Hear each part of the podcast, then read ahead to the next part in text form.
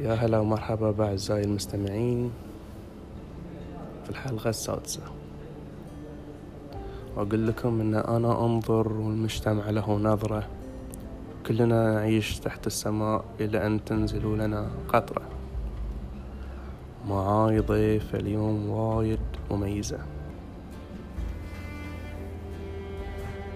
السلام عليكم، وياكم فاطمة رياض خليل، لاعبة سابقاً، مدربة حالياً حق كرة السلة، طالبة في جامعة العلوم التطبيقية، عمري اثنين وثلاثين سنة. زين فاطمة، شلون كانت طفولتك مع الرياضة؟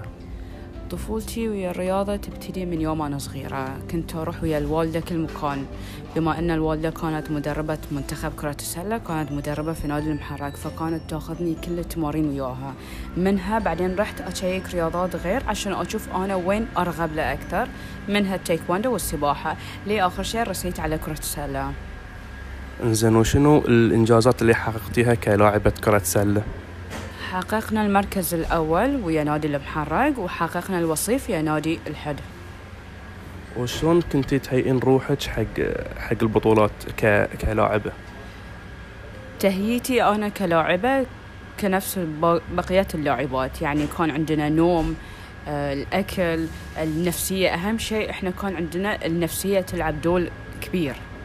فكن فكان في المدرب يسوي لنا دورات نفسية عشان ندش الملعب وإحنا يعني فينا ثقة في النفس. انزين، ومثل ما ذكرت لكم في المقدمة، هي كانت لاعبة والحين صارت مدربة. شلون صرتي مدربة؟ أنا صرت مدربة ليش؟ لأن كنت أشوف الأغلاط اللي تصير في الملعب، مس كوميونيكيشن بين المدربين، أنا أتحكى الرجال، واللاعبات كنساء سيدات يعني. فكنت أشوف أنه يمكن أنه صعبة أن المدرب مثلا يشرح الشيء، الخطوة ولا شيء نوع اللي يلمس البنية، فكان في صعوبة في هالشيء. هاي نقطة. النقطة الثانية أن أنا حملت وما كنت أقدر ألعب، فاتجهت حق التدريب.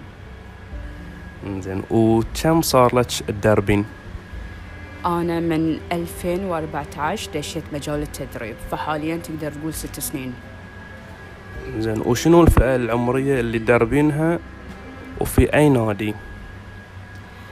حالياً أدرب فريق الرجال في جامعة العلوم التطبيقية، سبق ودربت نادي في نادي الحالة ناشئين وشباب، كنت مساعد مدرب حق منتخب سيدات بحرين، كنت مدربة حق فريق مليانة عيسى للسيدات.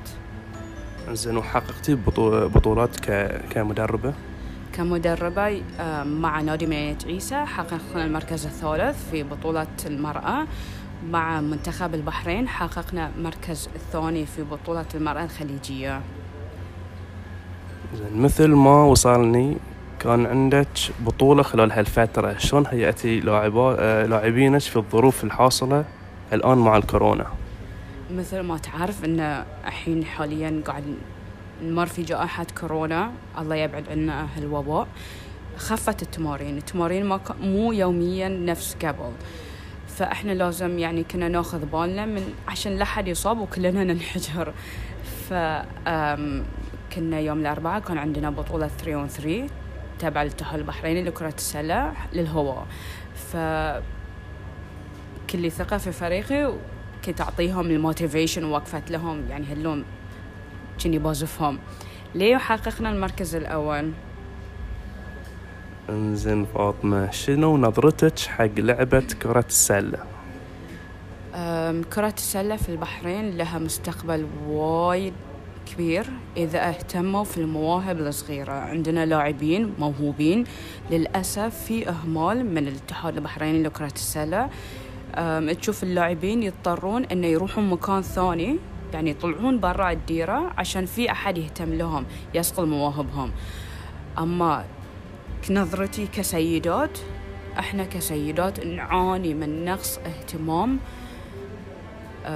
كل يعني بكل الوجهات في كرة السلة، لا في اهتمام، لا في دوري، لا في تشجيع، ما في تطوير، ما عندنا مواهب نسائية، يعني عندنا بنات يلعبون أحسن من صبيان، بس للأسف ما في أحد يتبنى هالمواهب ويصقلها.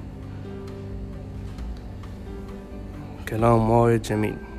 أعزائي المستمعين، وصلنا إلى نهاية الحلقة المتميزة جدا مع اللاعبة والمدربة فاطمة رياض.